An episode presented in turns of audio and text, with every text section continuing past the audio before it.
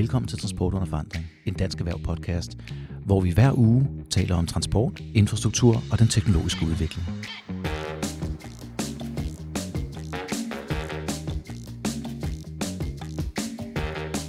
I studiet i dag er vi Christopher Greenford Og øh, Alexander Bjørn. og vores gæst er Ove Holm fra DTL. Velkommen til, Ove. Tak for det. Og øh, vi har en masse ting, vi skal snakke om i dag. Og jeg tænker, inden vi helt går i gang, kan du ikke lige med 10 ord eller mindre beskrive, hvad er DTL? DTL, Danske Vognmænd, som vi også kalder os, øh, er en brancheforening for øh, små 2.000 øh, vognmænd, der kører gods med lastbil, og vi har også et, et enkelt jernbaneselskab som, som medlem. Okay. Så det, det er holdninger, der spænder bredt herhjemme, og er en, vigtig for det danske erhverv på, på landevejene. Det, det bilder vi os ind, ja. Allerførst, så skal vi have et brandvarmt emne. Altså, ikke lige så varmt måske som infrastruktur i vores verden, men øh, tæt på, fordi det er, det er klima. Og som Alex og jeg også har snakket om før, det er jo ikke fordi transporterhvervet ikke øh, vil stå ved det. Mm. Vi ved godt, hvad der skal gøres noget, og vi er også villige til at gøre det. Og DTL er lige kommet med, eller de kommer snart med, 10 klimaforslag fra vognmændene. Vil du ikke fortælle lidt om det, Uwe? Jo, det vil jeg gerne. De er faktisk sendt på gaden her i dag, i hvert fald rent elektronisk. Så Mhm. kommer de så også i vores øh, trygte medlemsblad, som, som går jo øh, bredt ud. Og øh, hvor vi jo i mange år har arbejdet med øh, at, at hjælpe vognmændene med hver for sig at blive bedre til at spare på brændstoffet med alle mulige tekniske ting, adfærdsmæssige øh, geværgreb, så, øh, så har vi nu øh, lanceret 10 øh, konkrete punkter, som mere retter sig mod politikerne. Hvad er det, der skal til politisk for, at vognmændene kan gøre nogle fornuftige, gode valg, så, så deres godstransport bliver, bliver grøn? Jeg kan huske øh, de tidligere ting, det blandt andet, hvad det du lige kort nævnte, noget med adfærd. Altså det med at køre grønt. Og jeg ved, der er nogle firmaer, der endda i stedet for at gøre det til en, hvad kan man sige, en sur pligt for chaufføren, har gjort det lidt til nogle interne øh, konkurrencer, altså måle mm. lidt og sige, at øh, man får et godt skulderklap, hvis man kan køre lidt grønnere, og så hjælper man både vognmanden på bundlinjen. Mm. Det er behageligt at køre, og du hjælper også miljøet.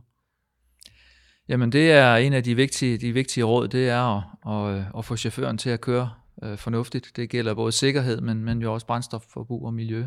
Mm. Så øh, det er noget af det, der virkelig øh, giver, giver resultater. Mm. Mm. Øh, men det kræver også en løbende opfølgning. Man, det er ikke nok at sende på et kursus, og så, så er den evige krav velforvaret. Der skal følges op, for eksempel med interne konkurrencer. Mm. Øhm, og det, det, kan, det kan sagtens være 10% brændstof, man kan spare i, i en virksomhed ved at køre systematisk på det her. Så det er virkelig meget. Det betyder noget. Og det vil sige, det er jo, øh, det er dagligdagen. Det er det lavpraktiske, hvad ja. Man selv kan gøre ude i firmaerne. Ja. Ja. Men vi ved også godt, at nogle gange så skal man også have lidt, øh, lidt hjælp eller noget støtte til at kunne løfte de ting. Ja. Så de 10 punkter, I er med her, der, der går vi op på et lidt højere sådan et øh, metaplan. Vi stiller os op på balkongen og kigger ud. Og hvis du nu skulle vælge, lad os sige en 3-4 stykker, hvor du tænker, de her vil især batte. Jeg ved, de alle sammen er vigtige, mm-hmm. men sådan nogle her og nu, god startmål. Jamen altså en, en klassiker, når, når jeg sidder her, hvor jeg gør hos, hos Danske Vognmænd, det er jo, at, at vi kan få lov at, at få noget mere produktivt materiel, og det betyder ja. Større lastbiler, længere lastbiler, tungere lastbiler, som kan have mere gods med. Det er sådan en, det er sådan en rigtig vognmandsting, og, og det har vi faktisk haft øh, en, en meget positiv udvikling på, nemlig med det, der hedder modulvogntog, som mm. er, kan have 50% mere gods med, fordi de er længere og har flere aksler. Og vi har også øh, på andre områder fået, øh, fået, fået mulighed for at tage mere gods med, med, mm. med tungere lastbiler og med større akseltryk, som, øh, som virkelig har, har givet øh, store gevinster. Det er noget med i hvert fald ja, mellem 15 og 30 procents brændstofbesparelse på modulvogntogene, lidt afhængig af, Mm.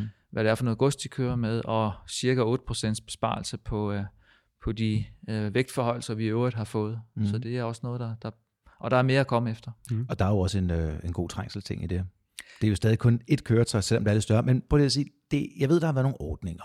Jeg ved også, der er mødt noget modstand. Nu kan vi fx sige op ved Fredensborg, har der været en del debat omkring, om de skulle køre der eller ej. Ja. Men er de farlige?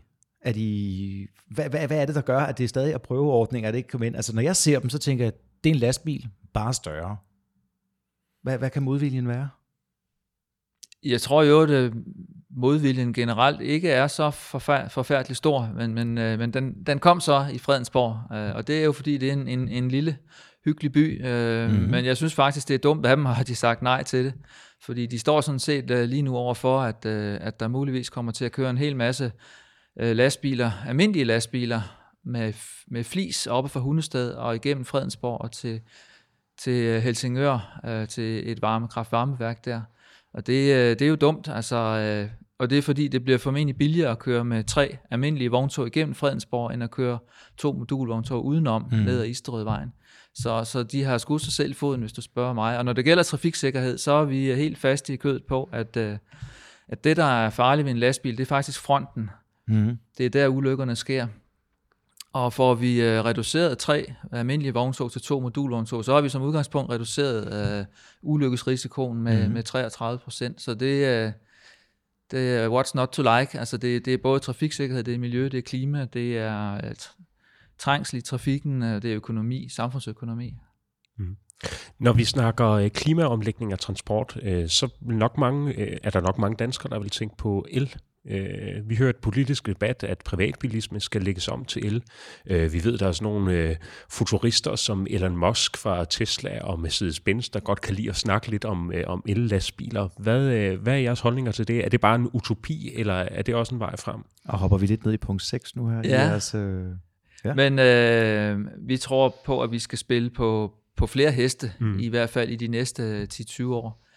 Øh, og el bliver en af dem, tror vi, ja. For eksempel til, til varebiler og til små distributionslastbiler.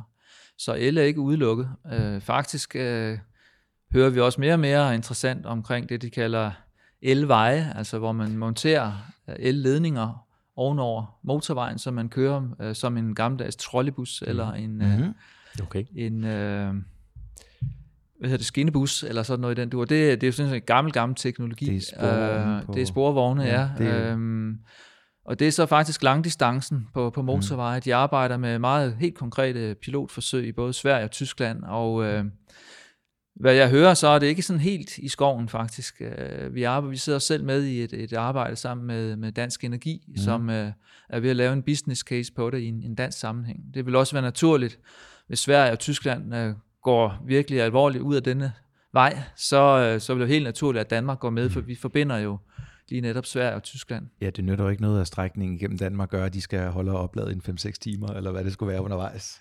Det går ikke, det, det er klart, og der går der ud fra os, der vil komme et, et pænt pres fra, fra Tyskland og Sverige, hvis de vælger ja. at, at gå den vej. Og en af grundene til det her, det er jo også, at vi har set, øh, jeg har brugt eksemplet før med Mercedes e-Actros, e-Actros, eller hvad den hedder. Det første, de kom ud med, det var, at nu var de ved at være klar til at lade nogle af dem komme ud, og så gik der noget tid, før resten kunne blive leveret, men de havde 200 km i rækkevidde, ja. og en opladning på et sted mellem 3 og 11 timer. Ja. Det vil sige, så begynder jeg jo straks at kigge på brint og biogas ja. og biodiesel ja. og sådan noget. Har det også en fremtid? Eller, fordi hvis vi først begynder at lave store investeringer i at lægge elnet op over vejene, så bestemmer vi os vel for en teknologi? Ja, det gør vi jo så... Øh på de lange distancer der, altså, så må man sige, øh, så det, andet, det andet alternativ, der kunne være, eller de to andre alternativer, vi ser lige nu, eller der er måske i virkeligheden tre, ja, hvis vi tager brint med, mm. men hvis vi sådan tager det nære, så er det jo at fortsætte med diesellastbil, og så hælde biobrændstof på. Det ser vi som en, en nødvendig og god løsning på den korte bane. Øh, så har vi gas, der har vi så, øh, hvis vi tager de lange distancer, så er vi nødt til at gå over i flydende gas. Det kalder vi også LNG. Mm øh, liquid natural gas, og det skal så i øvrigt være LBG, nemlig det skal selvfølgelig være biogas, for at det bliver klimaneutralt. Så, så, så, øh, så LBG øh, og, og biodiesel, det, det tror vi kommer til at blive øh, en, en nødvendig løsning i lang tid. Men hvis den der el, det der elveje kan komme op og køre for så alvor, så synes det. jeg, det er spændende, mm. og så kan det måske så afløse de to andre teknologier ja. over tid. Jeg synes egentlig også smart, og jeg kommer også til at tænke på, at jeg blev spurgt her for nylig omkring med øh, biogas og med, med brint for den sags skyld. De siger, at alle de lastbiler, der er der nu, ude nu, fordi vi ved, de har en vis levetid, alt efter hvad de kører, og der går lang tid før man kan udfase visse af dem, mm. så man får en ny form for brændstof i dem. Retrofitting. Er det en mulighed? Er det, er det en kostbar mulighed? Er det... Altså generelt, når, når der er nogen, der siger retrofitting, så, så holder jeg øh, hvidløsrankerne op, og ja. øh, det, det, øh, det er som regel både dyrt og dårligt mm-hmm. som udgangspunkt. Ja. Der kan selvfølgelig være nogle, nogle undtagelser, men lige på det her på, på klimasiden, der, øh, der tror jeg ikke, det er nogen farbar vej at, at gå. Øhm, man kan lave nogle... Øh, nogle, man kan sige, der er noget, noget biobrændstof, som kan være lidt øh, aggressivt i forhold til, til motoren og til, til brændstofsystemerne, så, så kan man lave nogle opgraderinger af i forhold til pakninger og sådan noget. Det, det kan måske de skal, nok gå der, de skal forstærkes. Der, ligesom, der, skal, der, skal, være- der skal være lidt, uh, lidt, lidt nogle andre typer pakninger og sådan fordi noget, for at det kan holde. forbrænding? Eller? De, der er noget mere øh, aggressiv øh, syre eller noget andet i, Ah, som, som indover, gør, ja. at, øh, at, at der også bliver en, en, en hyppigere øh, vedligeholdelse. Ikke? Men, så der skal nok investeres lidt, men ja. det, den slags, det, det, det kan man måske nok finde ud af. Ja, så kommer det. Til. Det var to af dem der. Hvis du nu skulle vælge tredje, jeg kan se, der er en del af dem, der peger på, øh, på det offentlige side også, at det offentlige skal gå forrest, eller måske nogle tilskud, eller måske et eller andet. Hvad, hvad, hvad vil, de, hvad vil øh, regeringen og oppositionen, hvad vil Folketinget kunne gøre nu her, som vil hjælpe? Jamen jeg synes jo, øh, det at man kan sige, den, den offentlige sektor er i sig selv en meget stor transportkøber, og, og det er klart, at transportkøberne, det er jo dem, der sætter dagsordenen i, i mange forhold. Øh, sådan er det, kunden er kongen. Øh, og hvis, øh, hvis det offentlige øh, for alvor, og det gør det allerede, når de laver udbud på, på det er også over på bussiden, øh, kollektiv transport, men jo også øh, det vi er med at gøre, for eksempel øh, dagrenovation, kørsel af affald.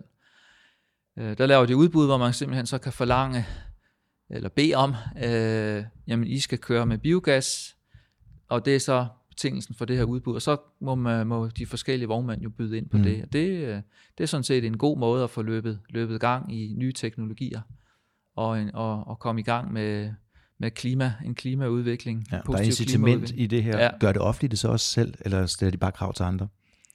Ja, der synes vi jo nogle gange, vi ser, at, øh, at når de, øh, det er jo så en, i øvrigt en helt anden problemstilling, at, at kommunerne er jo i fuld gang med at hjemtage en hel masse opgaver, og der er sådan ligesom en tendens til, at når de så skal lave tingene selv, så, og de opdager, hvor dyrt det er, så, øh, så vælger de alligevel noget, noget ældre teknologi, eller de, de sparer lige de her elkøretøjer eller gaskøretøjer væk, eller det bliver kun til en enkelt i stedet for de 10 eller 20, der egentlig var, var målet. Hvis vi nu lige så skal tage en hurtig tangent ud af det, når vi er inde på noget med øh, det, som har fået lidt populært titlen opgavetyveri. Det lyder måske hårdt, men nogle af de sager, jeg har set, der grænser det der til det. Andre gange, så er det måske mere velment, og det er mere, de har kigget ind og tænkt, vi kan spare nogle penge på det her, om det så er regnefejl eller ej det. Men hvis de for det første ikke er specielt grønne i det, de laver, og hvis de så tager tingene tilbage, hvad, hvad, hvad, hvad så? Altså, så får vi jo både et vognmandserhverv, der har det svært ved opgaverne, og det offentlige får ikke løst dem. Der er vel kun, nogen, der er vel kun et sted, sådan en regning ender. Ja, yeah, det er jo hos, hos, hos borgerne, kan man sige. Mhm. Mm. Der, der, den, den lander. Vi tænker så også, at vi, vi skal nok have noget øh, national regulering på det, altså at, Ja. øh, og, og der er sådan set også EU-regulering på det. Der er sådan set øh, et, et direktiv på området, som i øvrigt er, er ved at blive strammet op, hvis i øvrigt de kan finde ud af at, at vedtage det. Så, øh, så der bliver også fra EU øh, koordineret side øh, lagt op til, øh, til at, øh, at, at kommunerne skal købe mere grønt ind. Og det er både, når de, øh, når de køber biler ind, hvis de selv udfører transporter, men også når de køber transport ind, hvor de så skal bede øh, transportørerne om at, at levere en mere, en mere grøn transportydelse. Mm. Et af de områder, som man måske kan tænke oplagt, hvor både det private og det offentlige kan, kan arbejde sammen, det er jo sådan noget som udvikling af eller mere produktive køretøjer, og hvordan I kan spille ind på, på den bane. Hvad tænker du om sådan noget?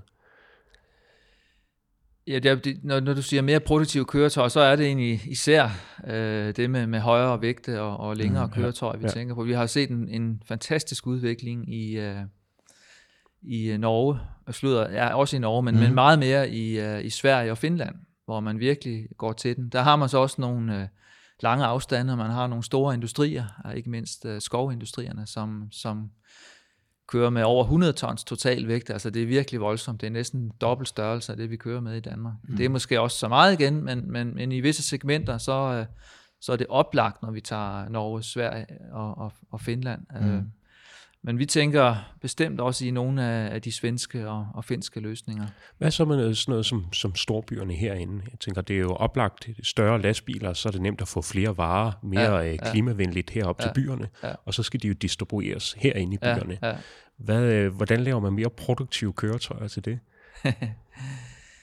Ja, jeg, jeg ved godt, der er mange, der, der tænker, at øh, de her lastbiler, de kører alle, eller varebiler, de kører alle sammen halvtomme rundt, men, men øh, Det var, det var vist det, vi lige så stille hentede til. det, det, det, øh, det, er lidt en, øh, det er lidt en skrøne, men selvfølgelig Mhm. er der altid mere at gøre. Altså, at der foregår rigtig meget dygtig konsolidering, som vi kalder det. Altså man samler godset, mm. kører dem til en terminal i kanten af København for eksempel, mm. hvis, hvis det er København, vi taler om. Det kan være ude i Brøndby eller ude i Høje Tostrup. Og så fylder man altså en, en bil helt op. Det kan så være et vogntog, stort vogntog, eller en lidt mindre distributionsbil, som der er plads til helt inde i, i centrum af byen. Mm. Den er altså fyldt op. Det er klart, så kører den måske og stopper 10 steder, og kigger man ind i i, i lastrummet, når den er ved at være færdig, så ser den selvfølgelig tom ud, men den har klart. altså været fyldt, da den startede, og, og, og den har så øh, mm. læsset af 10 steder ja. måske. Ja, man skal jo regne ud den samlede kilometer kontra det, den startede med at have ombord. Ja. Du kan ikke bare tage et øjebliksbillede. Nej, nej. Det tror jeg nogen, der sådan øh, visuelt tager lidt fejl af. Men så er der selvfølgelig en masse hastende transporter. Altså der er mange, øh, altså vi kalder det også nogle gange kurertransporter lige mm. frem, hvor, hvor, hvor, hvor man bestiller i sidste øjeblik. Og, og der bliver det altså bare så at sige umuligt for vognmanden at lave den her konsolidering. Ja. Altså der bliver det meget ofte et stykke ad gangen. Men skal de ikke også, skal de ikke også kategoriseres på en anden måde? Ja det, det, ja, det kan man sige. Altså hvis det er en kurertransport, og det virkelig haster, og det, det drejer sig om enten det meget kostbart produkt, Jamen, eller en... Ja. Eller en du skal bruge en fitting-del til et eller andet på hospitalet. Yes, et eller andet, hvor der i den anden ende er millioner på spil, eller mm. liv på spil lige frem. Mm. Jamen, så er bilen for så vidt fyldt op i ja. forhold til formålet. Altså, ja. der står så meget ja. på spil, at den bil selvfølgelig skal køre nu. Det synes jeg er en super fed trækning, og den er jo aldrig i tale sat i det her. Nej, nej. Og jeg tror, en af tingene, der er nogen, der har fået lidt berøringsangst med det her, fordi vi kender jo alle sammen, hvis man siger last mile, Ja. Så der er der nogen, der korser sig lidt og siger, at der var det gamle Lars Meyer-projekt, og det blev ikke rigtigt til så meget, og der var en vej, det kørte omkring. Vi har, altså Alex og jeg har jo også i Dansk Erhvervsliv prøvet at spørge folk og sige, hey, skal vi ikke komme i gang med at kigge på noget af det, jeg ved, det til, og vi har også snakket med jo vores eget Green Mile-projekt, vi gerne vil lave. Men lige så snart, og det var, kalder vi Green Mile i stedet for noget med Last Mile, fordi der er ligesom mødt en eller anden modstand. Er det simpelthen dårlige erfaringer fra én gang, eller er det en manglende det ved jeg ikke, lyst og vilje til at Altså, der, der er rigtig mange fejlslagende sådan city-logistikprojekter i ja. Europa, må man sige, over årene. Øh, det, det, øh, altså, hvor man har prøvet at gøre et eller andet fra kommunal side, for eksempel. Altså, markedet er derude i forvejen, og, og de lever sådan set af at optimere, optimere, optimere. Det de er sådan set det, halvt, det, det, det er sådan set det, der er deres arbejde. Det er det, de, de lever af, og hvis ikke de gør det godt nok, så forsvinder de ud af markedet. Så, så, øhm, og den her tanke om, jamen, øh, kan de så ikke samarbejde alle de her virksomheder om at, mm. at putte øh, ja, kan de ikke i bare den samme det? bil. Kan de ikke bare de det? to halve biler, så ja, vil vi gerne. Ja, ja, og i stedet for at køre i, i enden af hinanden, som, som man også nogle gange så malerisk beskriver. Mm. Øh, nej, altså jeg tror, jeg tror vi, vi må holde fast i, at, at øh, det er sundt, at, øh, at der er flere, mere end en aktør, som, ja. som arbejder i markedet. Jeg tror, det, det, det på den lange bane giver det den bedste udvikling af effektiviteten. Men bortset fra det, så er der jo samarbejder der er jo folk, der samarbejder, eller transportører, der samarbejder, for eksempel hvis der skal distribueres på, på nogle af øerne, Fanø, øh, oh, altså, ja. der kører de jo ikke alle sammen over. Altså der, der finder man så ud af at, at handle med hinanden og sige, mm. jamen okay, øh, vi laver en aftale om, at øh, når vi når til Esbjerg, så, mm. øh, så er der altså kun én bil, der kører over til Fanø og distribuerer derovre. Mm. Så det findes jo. Og det, det, det, og det synes jeg er super interessant, fordi der er tit, når vi snakker om det her, så går vi ligesom ud fra, at al transport foregår til storbyerne. Ja. Altså, der, er, der, er en lille, der er en lille tendens til det, fordi jeg lige skulle til at spørge om at sige, jamen har det ikke også noget med tidspunkt af dagen? Så kunne vi snakke levering af ydertimer, og det kunne også være en spændende debat. Men det er hele tiden sådan lidt semi-metropol spørgsmål, vi så mm. snakker om her.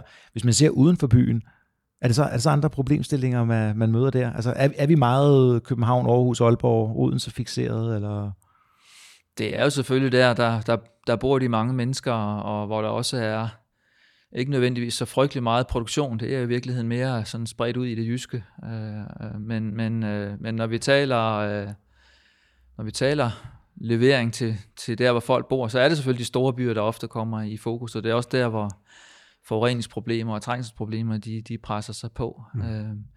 men vi hører sandelig også mange ønsker og problemer, kan vi sige, på landet, øh, mm. hvis jeg må være så fri, øh, på landevejene. Det er jo ikke alle steder heller, man har motorveje. Det er ekstra urbane. Mm. Ja, ja, så, så øh, der handler det så meget om også om infrastrukturen, der er for dårlige broer, der er for dårlig vedligehold, så man skal køre store omveje. Okay.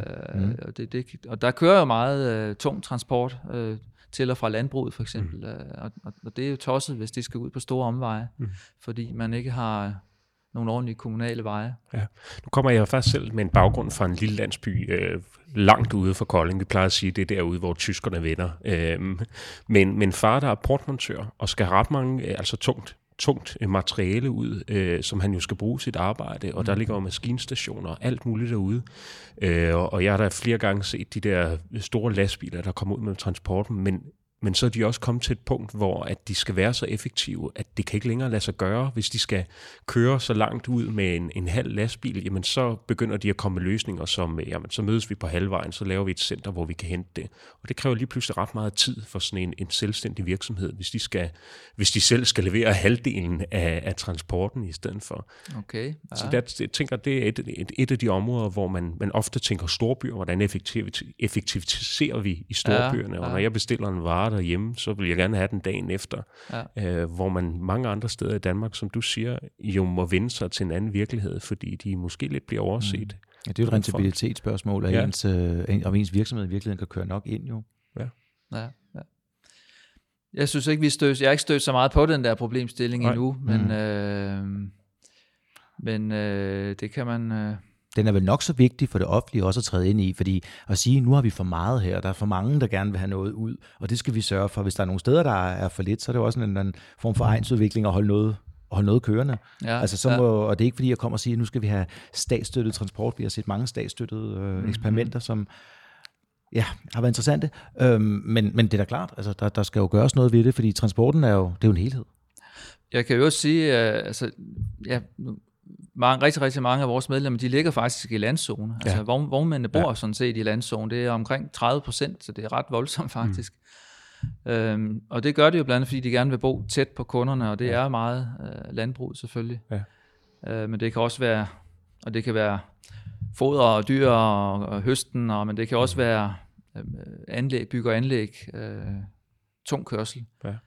Øhm, og det, der har vi jo et lidt behov for, for en, noget, noget bedre regulering, fordi det er faktisk svært for de her vognmænd at få lov at blive liggende ude i landzone, mm-hmm. og det er endnu sværere for dem at få lov at etablere sig i landzone. Mm-hmm. Så, så det kunne måske være et, et, et godt bud på at, øh, mm. at styrke lidt øh, godstransporten i, i landzonerne, at de kan få lov at ligge derude tæt på kunderne. Hvad, hvad forhindrer dem lige nu? Det er planloven, øh, mm. planloven som gør, at... Øh, at man faktisk ikke må etablere vognmandsvirksomhed øh, virksomhed i landzoner. Vi, vi fik lavet en lille forandring, en lille forbedring på det. Hvis man havde ligget der i forvejen, så kunne man få lov at blive liggende. Mm.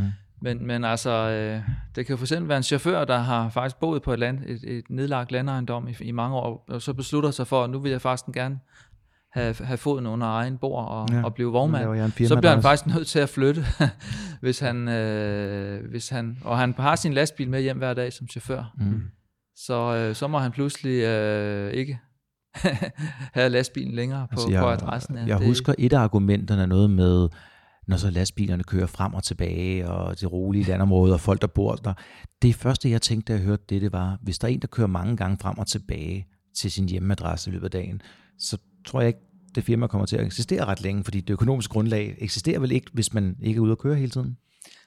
Nej, det er klart. Altså, en, han, han vil typisk køre ud om morgenen og hjem om aftenen, og, og i løbet af dagen, så kører han selvfølgelig mellem uh, de kunder, der skal have afhentet gods, og de, der skal modtage noget gods. Uh, og så først til aften kommer hjem. Der kan så være nogen, der har det, vi kalder oplag. Altså, der kan være nogen, der så har en, hvis de ligger i tilknytning til en grusgrav, så kører de selvfølgelig frem og tilbage uh, til grusgraven. Ikke? Men, men det er jo også en opgave, der skal løses jo.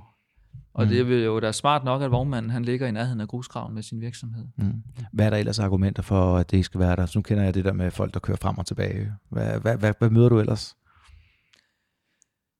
Jeg tror, vi har haft en sag sådan med, noget, sådan med visuelt, altså, hvor, hvor, hvor nogen synes, det var grimt. Der stod nogle container og sådan noget. Men, men der kan kommunen jo så give et, et, et pålæg om, at man afskærmer med et, et, det kan være et, et, en hæk, eller mm. måske en gruppe træer eller andet, og det, det må vi selvfølgelig så øh, acceptere, ja. må vognmanden så acceptere at, at lave en eller anden visuel afskærmning, hvis det, hvis det er det, der Præcis. skal til. Hvis det ligger i et, et smukt naturområde, så ja. kan der godt være nogen, der synes, at det, det skimmer, og det må man jo så lige øh, måske ofre lidt, lidt mm. penge på, på noget grønt, øh, et, et grønt hegn. Det er da en god idé. Altså, jeg er meget, meget stor tilhænger af frihed under ansvar. Altså, så hvis du får lov til det, så skal du selvfølgelig også gøre det ordentligt. Ja. Men samtidig kan man sige, der kommer jo ikke et påbud til de folk, der den anden nabo, som ikke har passet sin have i jeg ved ikke hvor lang tid, og øh, er begyndt at samle på, hvad der mest af alt minder ting, der er smidt ud nede fra lossepladsen, som man også ser Ja. omkring i landzonerne. Ja. Så altså, du tænker, der, der er sådan lidt, øh, der er sådan lidt ideologier og følelser involveret i den debat. det må man sige. Og Danmarks Naturfredningsforening har også nogle MC folk rundt omkring, som godt kan lide at, at klage jo, og, og, Ja. og lave lidt rav i den jo. Så Ja, vi skal slet ikke ind på femeren og de tyske klager der, så, der kom, så går vi næsten for langt herfra. Ja, Øh, mens vi stadig er et lille smule i udkanten af, der også er noget miljø og noget skønhed i sådan noget her. Miljøzoner vil jeg gerne snakke med dig om. ja. Hvad, der har jo været mange idéer med dem. Ja, vi har dem jo haft dem i mange år efterhånden, øh, men vi er også helt enige i, at, øh, at tiden, tiden er, er løbet fra den, øh, den måde, de er skruet sammen på i dag. Så, så vi er enige i, at der skal en, en revision til, og, øh, og vi har også, øh, der er kommet så et, øh, et lovforslag i høring, som formentlig bliver fremsat her øh, i løbet af, af marts måned. Øhm, jamen, vi er enige i, at det skal strammes op, at, at man skal have øh, fuldt med tiden. Det man øh, sigter efter, det er at sige, at øh, bilerne må ikke være for gamle, Mm-mm. og det måler man så ikke på alder, men på de såkaldte euronormer. Euronormen er den norm, der beskriver, hvor meget forurener den her lastbil. Mm. For øjeblikket så er det det, der hedder en Euro 6, som er, er den, man kun kan købe. Alle nye Er lastbiler state er of en the Euro, art, ikke? Ja, den Ja. er virkelig ren. Altså den er meget ren på, på både på partikelforurening og på Mm. NOx, som det hedder, eller kvælstoffilter. Og det, øh, ja, det regnes faktisk, om ikke for forureningsfri, så, så tæt på, når det, Mm. når det gælder de to stoffer. Og hvis vi lige tager et kort stop her, så siger ja. Vi ja, fordi vi snakker generelt om emission i forhold til klima. Og de fleste folk tænker måske, øh, jeg har i hvert fald gjort det tidligere i mit liv selv, tænkt benzin, og så forurener sådan. Men når du har med diesel at gøre, og det er jo det, du snakker om her med diesel-lastbilerne, så har du jo både noget med emission, og du har også noget med partikler, NOx, hvor der så er partikelfiltre, der udskiller det her. Og en af grundene, tror jeg også til, at diesel har været så forkædret i mange af debatterne, det er jo også det der med, bare fordi du har et filter, så er det jo ikke sikkert, at det fungerer.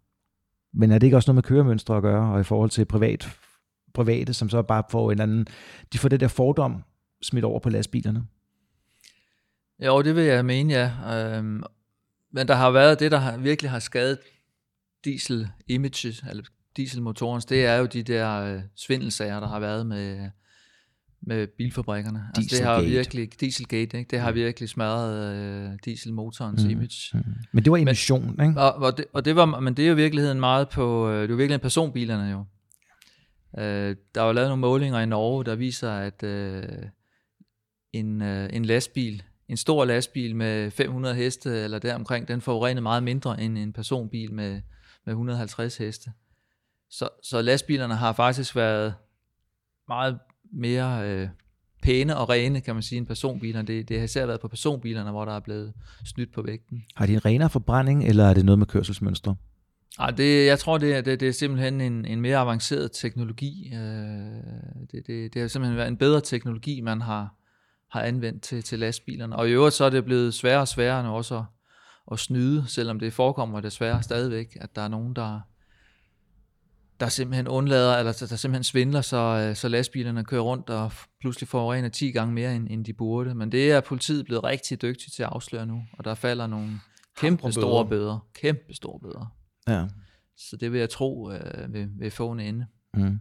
Vi synes, at det går meget, meget stærkt øh, med at, at, at, at få sat kravene op. Det tager, en, en lastbil kan, kan man ikke sådan lige købe og, få på 14 dage. En lastbil, den tager noget tid mm. at få, øh, få leveret. Det kan tage 6, 9, 12 måneder at få leveret en lastbil. Især de lastbiler, der har særlige opbygninger på kraner eller Mm. mm. og andet. De, øh, de kræver altså øh, mange måneder for at blive færdige. Og, og der har vi så et problem med, at han kan faktisk ikke engang nå at bestille en ny lastbil, inden reglerne er trådt i kraft. Øhm, og, og det dur ikke. Så, så vi, det, det, det er nok det, det vigtigste, vi har bedt om, det er, at vi skal lige have lidt mere tid, så vognmænd kan nå at købe det her materiel. Øh, plus, at vi har nogle øh, opbygninger og lastbiler, som er, er så dyre, at de holder i flere år end en gennemsnitslastbil. Vi har nogle, der holder 10, måske 15 år.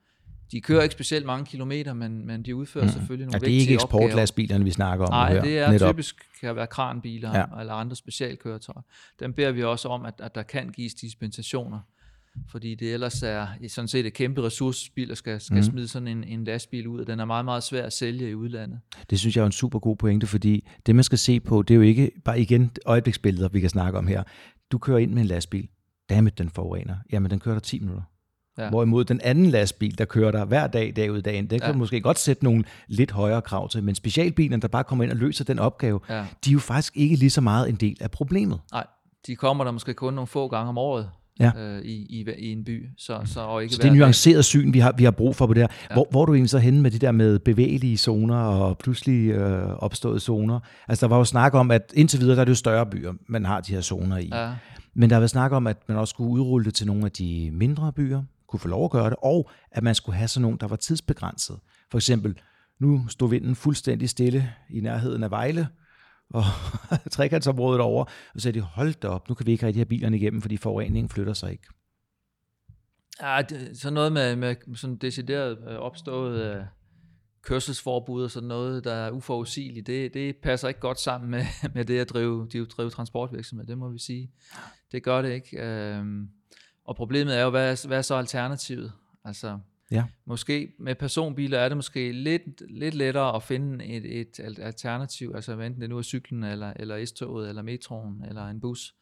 Der, der, der har vi det bare svært med lastbilerne. Hvad, hvad, vi Mm. kan ikke Skal vi omregne, hvor mange til- ladcykler, til- der skal til en ja, lastbil? Ja, ja, ja. Så det, det, det, det lyder ikke så det lyder ikke så behageligt, øh, hvis, hvis det også skal gælde for, for varetransporten. Altså, det har jo bare været et ønske for nogle kommuner. Jeg kan huske, vi havde også til, til høring på et tidspunkt, der tror jeg også, vi talte om det, hvor det også var, at vi meldte tilbage og sige, jamen det lyder da meget fint, men fordi, og så havde de tanken om, at i Tyskland, der er jo nogle af de der veje, som man ikke må køre dieselbiler på sådan, og som man ikke gør sådan, og man må ikke det og det. Simpelthen, det er fint nok i forhold til privatbilismen.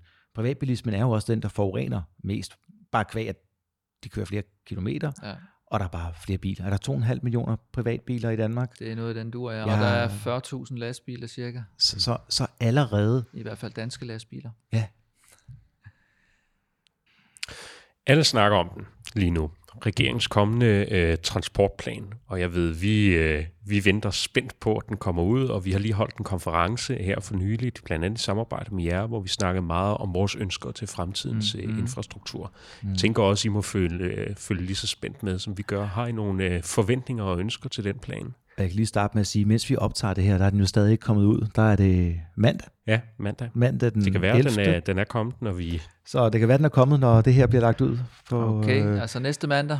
nej, altså øh, vi- det er mandag i dag, og så op, lægger vi ud på fredag. Så ja. hvis den er kommet den her indeværende uge, så Ja. øh, må I jo bære over med os, så det ikke er, fordi vi ikke har fulgt med. Det er simpelthen, fordi vi sidder i fortiden og taler til jer. Men hvad, Okay. ja, hvad er der med den? Og Socialdemokratiet var også ude med en, og alle, der har været lidt kamp om, Ja. hvem der kunne komme med det. Vi har virkelig brug for ikke bare en plan, men for at der bliver rullet simpelthen noget mere, noget mere asfalt ud, det må vi sige. Mm. Øh, vi har regnet på det også flere gange på så, sådan konkrete strækninger. Vi har regnet på øh, E20 på Fyn. Hvor, meget, hvor mange millioner kroner tabes der øh, alene for lastbiltrafikken. Mm. Det samme har vi regnet på øh, E45 mellem, øh, jeg tror vi regnede Aarhus Vejle eller Randers Vejle. Øh, og det var også, altså det, vi er oppe i, i noget, der ligner 60 cifret millionbeløb øh, om året, som ryger i, i simpelthen i tabt, tabt tid Mm. øh, på, bare på, de to, på hver af de to strækninger der. Og så, øh, så kan man ellers gange op med, med resten af Danmark. Det er, men noget af det, der er aller værst ved, ved, de her trængsel, ved den her trængsel, det er, øh, det er uforudsigeligheden også. Altså en ting er, at det, det er rå tab af tid, men det, at man ikke kan forudse, hvornår man kan, køre, hvornår man kan være fremme, og det vil sige, hvornår man skal køre hjemmefra. Mm. Mm. Kombineret med de her kørviltidsregler, vi har, og kundernes ønsker til, hvornår man skal være fremme, eller hvornår man kan komme afsted. Øh, og spærretider og meget andet, øh, som kan spille ind, øh, også fra udlandet. Det gør det bare ekstra. Og det er faktisk svært at regne på. Det er faktisk ikke nogen, der rigtig har sat tal på endnu, hvad selve usikkerheden betyder. Det kan faktisk betyde, at man, man får et, eller det betyder, at man får et stort produktivitetstab, fordi man, Mm. øh, man kommer til at, at sætte ekstra tid af til noget, som, hvor man så ender med måske at komme for tidligt frem, og så holder stille uden for porten i en halv time. Mm. Mm. Og det er fuldstændig mm. uh, Ja, for heller det end at komme for sent, jo, det er jo, ser Ja. jo ikke godt ud. Nej. Nej. Og, og ja, det er jo, og det er jo ikke altid, at man sådan set har lyst til, at der holder øh, lastbiler parkeret for længe jo. Altså slet ikke inde i byen jo, mm. at man kommer i for god tid. Nu, dine eksempler, du nævnte her, det var så på Fyn og i trekantsområdet, altså væk fra Sjælland. Men mange af de politiske udspil, der er kommet her på det seneste, ja. har jo været fokuseret omkring hovedstadsområdet, og ja. hvordan vi skal generere en, eller lave en, en by som vækstmotor for ikke bare Danmark, men hele Norden. Ja. Har vi haft for meget fokus på Sjælland her øh, på det seneste, eller hvor? Øh, hvor ja, eller hvor København, jeg ved godt, du jyder mener, ja, ja, hele Sjælland ja, ja. er København. Alt øst for øh, bæltet ikke er, er København i mine øjne. Men hovedstadsområdet, det er jo rigtigt, hvad Alex siger, der har været ekstrem fokus på hovedstadsområdet. Ja, det, det, ja, lige på det seneste her ja, med, det, med, de forskellige ja. Øh, planer og udspil og øer, der skal bygges mm. og så videre. Vi skal have det anlægges. Ja.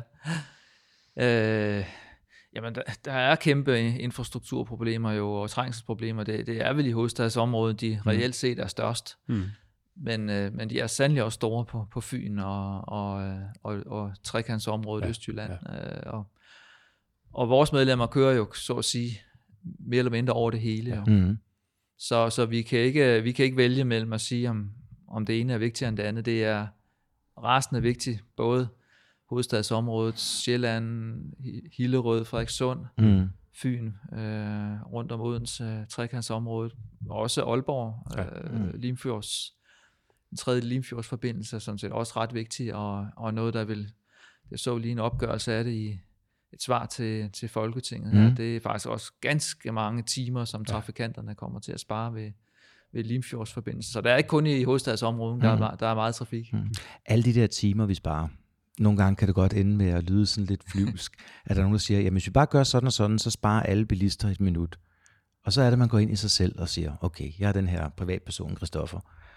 Jeg kan godt give et minut.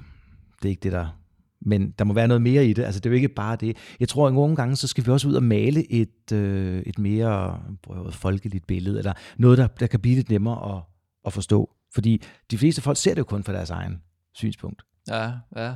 Det er også derfor, jeg tror, at øh, det der med øh, pålidelighed, at, det, at man, man, altså, og det gælder også kollektiv trafik især, men, men jo sandelig også vores business med, med lastbiler, det er pålideligheden, ikke? Altså sikkerheden for, at man kan planlægge og komme frem til tiden, det betyder faktisk endnu mere end selve de der minutter. Det psykologiske sparer. element ja. i det. Bortset fra, at øh, vi har vores køre på chaufføren, de må maks køre 4,5 timer gang, og der kan ret få minutter altså få afgørende betydning for, om de når frem eller ikke når frem. Ja, for de kan jo ikke bare parkere hvor som helst. Nej, øh, og de skal også gerne øh, hjem og sove i egen seng, hvis det er muligt, jo, fordi det er sådan set dyrt at have dem til at ligge og sove i bilen. Ja. Så, så, så der på marginalen der, der, der, der, der, kan, der, godt, øh, der kan det godt betyde en del. Øh, fem minutter kan godt betyde meget, faktisk. Mm.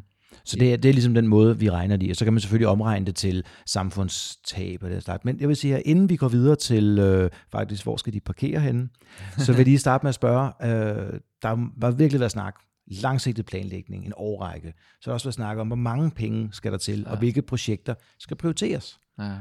Har du øh, et par jeg lover, jeg ikke holder op på det. Det gør lytterne heller ikke. jeg tror, jeg har nævnt øh, nogle af de vigtigste. Altså det er, øh, hvis vi så skal starte østpå, så, så er det selvfølgelig en, en havntunnel øh, ja. i København, hvor vi ligesom får lavet en, en hel ring, og ikke kun en halv ring, så vi kan komme hele vejen rundt og aflaste øh, centrum. Og det tror jeg virkelig vil, øh, vil give en, en kæmpe kvalitet for os som transportør, men også for københavnerne. Ja. Øhm, og så, øh, så har vi selvfølgelig hele det øvrige ringsystem. Altså det, det er meget hårdt belastet med både ring 3 og ring 4. Og vi glæder os også over, at ring 5 nu igen er kommet på, på, på lystavlen. Mm. Og så selvfølgelig den her med, at der hverken er, er motorvej hele vejen til, eller at Frederikssund motorvejen og Hillerød motorvejen slet ikke går til Frederikssund henholdsvis Hillerød. Det synes vi selvfølgelig, den skal. Eller de skal. Det, eller så skifter vi navn på den. ja, så de, de, de står også, som jeg ser det, højt. Ja. Og så er der Fyn, øh, hvor, hvor de har lavet noget af en, en sådan er det jo nogle gange, at man laver kun halve løsninger, ja. og det, det er desværre sket igen nu, at man, man ikke får ført motorvejen hele vejen syd om, om Odense. Det burde man have gjort. Man flytter bare øh, en fakten, man flytter simpelthen øh, det sted, hvor hele trafikken den, den bryder sammen. Den ja. flytter man nu bare nogle kilometer øh, til, til lige vest for Odense. Det er, det er skidt. Så den er vigtig at få ført videre. Og så har vi trekantsområdet og, og den østjyske motorvej, og den skal udvise sig selv, men jeg synes også, det er meget interessant med en, en midtjysk motorvej, eller også hervejs motorvej, som man kalder den. Den ja. synes jeg også er, er yderst interessant. Og det, det, ser, det taler tallene også. Altså vi kigger også meget på samfundsøkonomisk forrentning benhårdt. Hvad, hvor er der gevinst? Uh, hvor får man noget for pengene simpelthen mm, som mm. samfund? Hvor mange penge skal der til? Og hvor mange år skal de falde? ja, nogen siger, at der hvor mange penge der er, går der jo rygter om, at der skulle være noget, der ligner 70 millioner. Det, det er jo desværre kun 7 milliarder om året. Og ja. hvad vi så også hører, hvad næsten er endnu værre, det er, at uh, at mange af de her penge, de er sådan set allerede øh, båndlagt som yes. øh, efterløb fra øh, forsinkede projekter herunder baneprojekter. Ja, der skulle være en 20 af dem eller et eller andet, der er ja, båndlagt så, til det. Så, så, så øh, for jeg, jeg er sikker på, at vi skal et stykke over 100 milliarder øh, uden, altså i nye projekter. Mm. Når jeg fraregner, øh, fraregner de øh, projekter, der løber ind i, øh, i, i, i 2021 mm. og frem. Er der lavet VVM'er, altså forundersøgelser på alle dem her, du snakker om der, eller, skal vi også, eller ligger der flere projekter derude, man har syltet?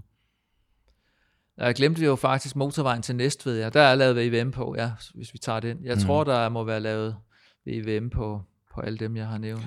Nej, ja, det er der jo ikke. Ikke på havntunnelen. Mm. Ikke på havntunnelen. Men der er så et, en, for, en forundersøgelse i gang, øh, ja. som og det samme med Helsingør Helsingborg-forbindelsen er der også en... Øh, der er også lige en HH-forbindelse. Så ja, vi endelig vi tager... kan binde Greater Copenhagen sammen. Ja. Men det er jo, der ligger jo VBM'er derude for, og nu kan jeg ikke helt 100%, men jeg mener, det er omkring 400 milliarder, er der lavet VVM'er på, ja. hvor man kigger på nogle af dem, de lavede for 10 år siden og forældet ja. allerede nu. Ja. Ja. Så vi har været rigtig, rigtig gode til at bruge pengene. Det er også mindre beløb jo, på at lave forundersøgelser, men når viljen så kommer til at sætte det i gang ja. og binde sig, så er den været mindre. Hvis du nu siger, at vi får en 10-årsplan, og vi får dine 100 milliarder, så skal der jo samtidig også være en eller anden måde at binde skift, potentielt skiftende politikere og, vigtigst alt, regeringer, mm-hmm. farvet på ja. taburetterne. Ja. Ja. Hvordan, hvordan gør vi det? Altså, kan, kan ja. de blive enige? Jamen, det er i hvert fald, når man hører uh, transportpolitikerne, så er de uh, utrolig enige, synes jeg. Altså, altså transportordførende? Transportordførende, ja, ja. i Folketinget. Det er, de, de lader til at være 99% enige. Der er selvfølgelig nogle nuancer. Der er også nogle kampe om, skal det nu være vej eller bane, men, men uh, jeg synes hvis man skærer igennem, så, så er de næsten alle sammen enige om, at, at der skal i hvert fald ske noget på, ja, på begge dele, ikke? men der skal mm. sandelig også ske med rigtig meget på, på vejområdet. Øh, det de jo faktisk ret åbenlyst siger, det er, at, øh, at de har svært ved at, at brænde igennem med deres ja. ønsker i, øh, i deres partier i konkurrence med andre gode ønsker, i, i konkurrence med velfærd, øh, velfærdsydelser, det, det er jo svært, ja. Ja, og, i, og ikke mindst i forhold til det her kære råderum øh, og, og Finansministeriet, der, der sidder Loftet. tungt på, på pengekassen. Ikke? Ja. Det, ja, øh, og det vil jeg gerne lige til allersidst inden for infrastruktur her lige tage på og sige, hvis pengene nu ikke kan trylles frem af kassen, hvor skal de så komme fra? Ja, nu, nu nærmer vi os noget, hvor vi tror, vi skal stoppe. ja, og vi har allerede haft det lidt op i de sidste par gange, men OPP og OPS-projekter er jo ja, en ting, som man, ja. man kigger meget på. Ja. Og jeg er specielt, jeg er fortaler for, at Københavnertunnelen for eksempel, eller hvad det, øh, ja. Brugerbetaling, det kommer der jo, øh, det, det ligger jo helt klart i kortene på, øh, på Københavner ja, det, ikke? Og det, vi kender det også forvejen for både Storebælt og Øresund, og, og ja. det bliver jo også sådan på Femern Bælt. Og det må jo også være sådan, altså, øh, øh, som jeg også prøver at sige til folk, at jamen, der er villighed til at betale det, også for de tunge transporter. Fordi hvis du skal sidde i kø og køre et par kilometer på literen på dit diesel og brænde det af, mens du sidder der, og så betale, lad os bare sige 100 kroner, hvad det er for at køre igennem. Mm. Altså, der er ikke langt til det bedre kan betale sig at få det gjort og få planlagt sin, sin hverdag bedre. Nu siger jeg ikke, at det skal være 100 kroner. Jeg aner ikke, hvad det skal koste. Og det bliver jo ikke markedsvilkår og så videre der. Ikke? Men jeg tror bare, jeg tror, øh, jeg vil gerne tilslutte mig dine 100 milliarder på 10 år for eksempel. Mm. Men jeg kan bare blive usikker på, hvor de skal komme fra. Men ja. øh, det er jo heldigvis op til politikerne vi, til at starte med. Vi, vi bliver altså ved med at gentage, at, at uh, transportør, trans, hvad hedder det, trafikanterne, transportørerne, de lægger jo noget, der ligner 50 milliarder kroner i kassen om året i diverse afgifter. Ja. Skal de ikke have noget tilbage for dem? De, og hvis man så kan få 7 milliarder eller 10 milliarder om året i investeringer, det er jo ikke, det er jo ikke imponerende jo. Så, og så bede om, at når I skal lige betale en gang til. Det, den er altså, den er svær at sluge, det vil jeg nok sige. Ja, og det er jo også derfor, nogen der siger, der kommer måske ikke til at ske så meget mere af det her, før man går ind og gør op med afgiftssystemet, sådan, så man ikke ligesom betaler på, på forhånd, man kun betaler, når man bruger. Men mm. så er vi også ude i noget, der er svært og fundamentalt og stort. Ja. Vi har jo haft en, en, en tur omkring uh, road pricing, som det hed tilbage i, for nogle år siden. Mm. Jeg tror, det var 2010-12, vi havde nogle hissige diskussioner, ikke? og det, der valgte politikerne så at, ja. at trække følehornene på grund af, at det simpelthen er en alt for dyr måde at opkræve ja. skat på, plus at det havde nogle uh, uheldige regionale konsekvenser. Altså det, det blev pludselig dyrere at bo på landet, at bo lidt længere væk fra, mm. fra de forskellige mhm. centre. Mm. Det, var, det var noget af det, der gjorde, at man, man trak følehorn. Så kan det blive mere populært at bo i storbyerne, hvilket gør det dyrere for lejlighederne og gør det sværere, og så har du en skrue, der begynder... Den, den altså, mangler toppen. Den der Danmark i balance, som nogen gerne øh, vil have, øh, ja. og som jeg også har sympati for, den, den bliver i hvert fald ikke øh, lettere at styre, men, øh, men, øh, men meget kan jo lade sig gøre, hvis det, kan, hvis det er muligt at lave et, et, et meget intelligent system, som så forhåbentlig... Mm. Som måske nok kommer på et tidspunkt. Ja. Øhm, men indtil videre, øh, der, er vi, der er vi ok med, at øh, med 10 over 100 for eksempel milliarder, og de skal kunne findes, som du siger. Det, øh, det må vi se her. Jeg, jeg ved ikke, hvor optimistisk jeg er på, at vi når op på 100, mm. men, øh, men det, det kunne da være og nu sagde jeg også 100 oven i efterløbende fra andre projekter, så det, det er jo noget mere. Mm. Det er måske virkelig en fordobling af de 50 milliarder, ja. der reelt... Øh... Ja, fordi cirka 70, og så minus de 20, der ja. ligger, og så begynder vi at have nogle... Så, lige, så er det nærmest kun 50, så jeg tror, vi skal op på ambitionen må være det dobbelte. Ja. Men, så øh... budskabet er, jeg håber, der kommer noget ordentligt, og at... Øh, lad nu være med symbolpolitik, og så sige, at vi har en lang plan, hvis det i virkeligheden er sminket lige, man er i gang med at sælge på det her. Fordi vi har brug for det her nu. Ellers ja. så sidder vi om 10 år og siger, nå, kan vi alle sammen godt blive enige om, at vi er for sent ude. For det er jo ikke, fordi det er projekter, der er hurtige at lave her. Nej. Så ja. jeg øh, sagde, at vi skulle lidt tilbage til, øh, hvor parkerer lastbilerne, fordi det er jo også et, øh, et emne, der er oppe. Ja, det må man sige. Uh, det er sådan set et emne, vi har kæmpet med i ja, lige så lang tid, jeg kan huske. Vi, vi havde i hvert fald en, en stor, stor øvelse tilbage i 2008-9 stykker, hvor, hvor, hvor vi var ude og sige, at, at nu, nu kan vi konstatere, at Vejdirektoratet dokumenterede det meget tydeligt, der var 400% belægning på øh, restepladsen Skærup Vest. Okay. Altså det vil sige, der holdt simpelthen fire gange det antal lastbiler, som der reelt var plads til. Så de holdt bare klods op af hinanden og ulovligt på tilkørsel? Ja, så... helt vildt. Ikke? Og, og, og der, der blev så... Øh, jeg tror, det var omkring 40-50 millioner kroner, der så det lykkedes at få bevilget til at, til at udvide øh, en lille smule. Ikke? Men, men hvad koster en plads? Ja, men en plads, den kan koste øh, mellem 2 og 400.000 kroner. 200.000 og 400.000 kroner for en enkelt plads, så det er, det er rimelig dyrt. Altså efter man har lavet selve området? Den skal ah, det, er så, på, eller det, det, det er sådan bruttoprisen ikke? for, for okay. planering og, og, og asfalten på, og, og afstribning og belysning og Altså, der er jo, der er jo nogle ting, der skal mm. afstribe. Ja, ja, ja, ja. Øhm, så det er, det er, det er dyrt. Øhm, Vejdirektoratet har også erkendt at, at, og dokumenteret meget tydeligt, at, at der er en, en voldsom øh, overbelægning, og, og at bilerne, lastbilerne holder desværre uden for båsene, for der er ikke plads. Og de har også fremlagt en plan, øh, hvor man kan skaffe omkring øh, lige små 500 ekstra parkeringsbåse. Det vil hjælpe meget. Det vil hjælpe rigtig meget. Det koster så 180 millioner kroner. Og det er også en slags penge. Jo. Men mm-hmm. det tror jeg så, det, det er faktisk det, er det, der skal til, og det er det, der vil løse, løse uh, problemet med at og, uh, og kan komme ind uh, og parkere og stanse og holde pause. Det er især de daglige pauser og, og daglige hvil, som, uh, mm. som vi har fokus på.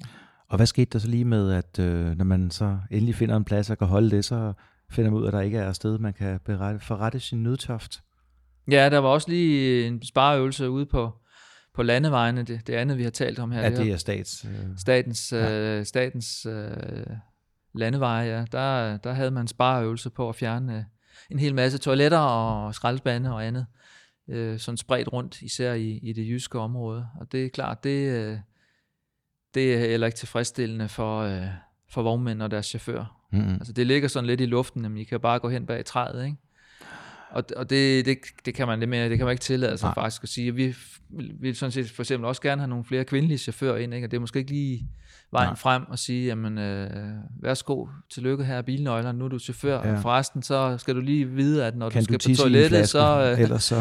så, så, så, så skal det altså foregå ude i naturen, Ja, eller, er jo- eller om bag et eller andet. Men jeg så Christian P. Lorentzen fra Venstre havde også været ude og kigge på nogle af de steder der, og han har også fortalt mig om det, og han siger, at det var simpelthen, det var ikke specielt lækkert at gå rundt og kigge derude. Nej. For det er jo klart, det er det eneste, du lægger op til. Nu, nu må du lige rette mig, Hestevej, men er der ikke også begyndt at være lidt vinde, der blæser den anden retning i forhold til det? Altså, at man godt kan se, at man måske skal til at kigge på, at det ikke var den smarteste spareøvelse i verden.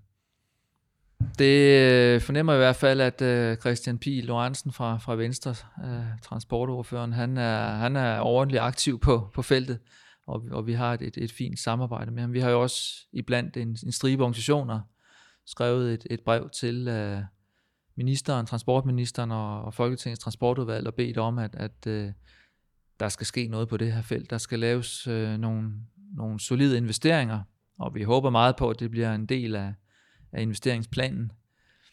Øhm, og at, øh, men, men at det faktisk ikke er nok, altså vi er nødt til at have lavet nogle, nogle øh, her og nu Mm beslutninger på at skaffe øh, nogle, Ja. nogle mere enkle løsninger, hvor man simpelthen maler nogle ekstra båse op. Øh, vi har sådan set nogle udmærkede forslag til at gøre det. Det er ligesom om Vejdirektoratet bare synes, det skal være så fuldstændig øh, perfekt og helt præcist og. Ja. og alt muligt, men, men, men virkeligheden derude, der kan man nogle gange måske godt lave nogle, nogle Ja. shortcuts og nogle, nogle smarte øh, løsninger, som ja. ja. hverken er, er farlige eller, Det er det. eller noget som helst. Det er jo en smuk nok øh, tanke, at det hele skal være så perfekt, men øh, det nytter ikke, når man ikke har noget sted at parkere. Det er ikke altid, der, der er råd til guldhaner og, og, og bladguld på carporten. Nogle Nej. gange må man tage nogle lidt mere Ja. enkle løsninger og, og, og klemme sig lidt sammen på det plads, Det er der det. trods alt er derude. Jo. Ja, og som du siger, når pausen skal holde, så skal pausen holde, fordi så overtræder du reglerne. Det har man ikke lyst til selvfølgelig. Man kan også blive jo træt af at sidde bag rattet, mm. og så er der også bøderne derudover. Ja. ja, Så man er nødt til at give folk mulighed for at overholde reglerne. Ja. Alt andet, det, det er ikke retfærdigt. Nej, og det er trist, vi er kommet så langt øh, ud, af, at, at man ligesom har set igennem fingrene med, øh, at der har været den her kapacitetsmangel. Det, det, er, det er jo skidt. Det, det er jo, det her, man har jo vidst, at der har været kapacitetsmangel.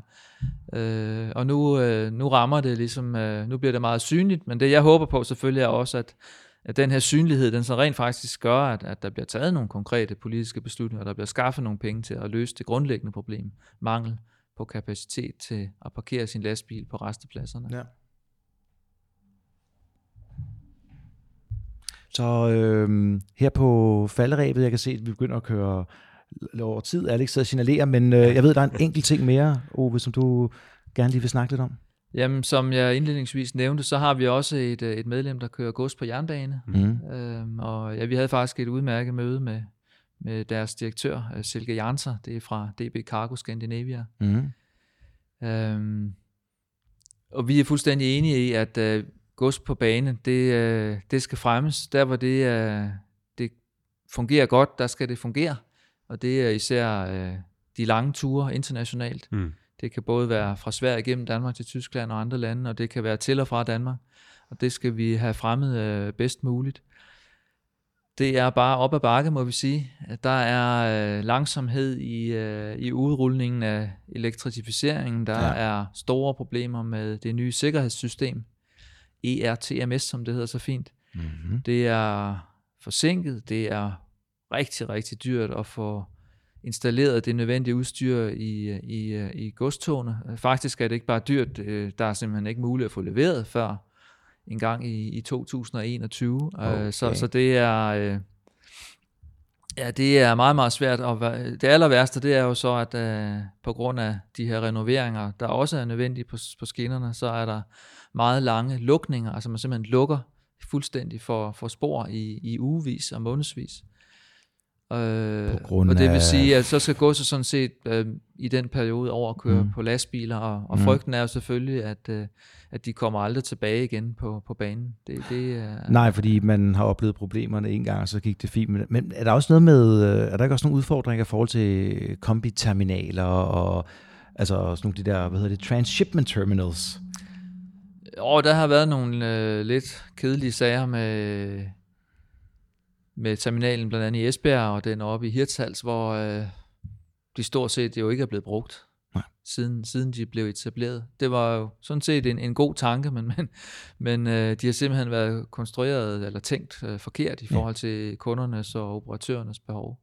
Jeg mener nok måske ikke, vi skal opgive håbet helt, men øh, og der er kommet en lille smule gang i, i noget, øh, i hvert fald i Esbjerg, og, og der er også stadig nogen, der, der arbejder for, at der kommer gang i, i, øh, i Hirtshals. Altså Mm. Hirtshals er sådan set interessant, fordi øh, der kommer rigtig meget gods, øh, især fra Norge, men også til Norge, som, øh, som faktisk kunne være yderst interessant at få, få på bane i, i Hirtshals. Ja.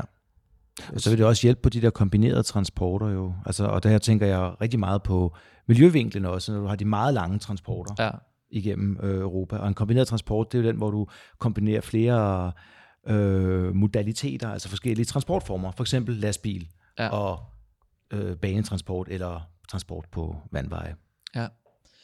Og der synes vi jo, det er sådan set uh, super, hvis, uh, hvis noget mere af godset kan komme med tog til, uh, til en kombiterminal i Danmark, og så kan vores medlemmer så køre, køre godset ud fra de Ja, terminaler. Det synes vi præcis. sådan set er en, en fin løsning. Altså vi har ikke sådan kæmpe ambitioner om at skal, skal køre, øh, køre med lastbiler til Spanien og, og Italien. Det, det er ikke nødvendigvis, det, det er ikke noget, der sådan er en del af vores mm. øh, målsætning. Det, det er sådan set fint, at det kommer med, med andre transportformer, men, Ja. ja. men når det så kommer til Danmark, så står vi selvfølgelig klar til at, at klart. køre det ud til kunderne, eller den anden vej, køre eksporten øh, fra, fra kunden og til en kombiterminal, eller en havn for den sags skyld. Det kan det også være, jo.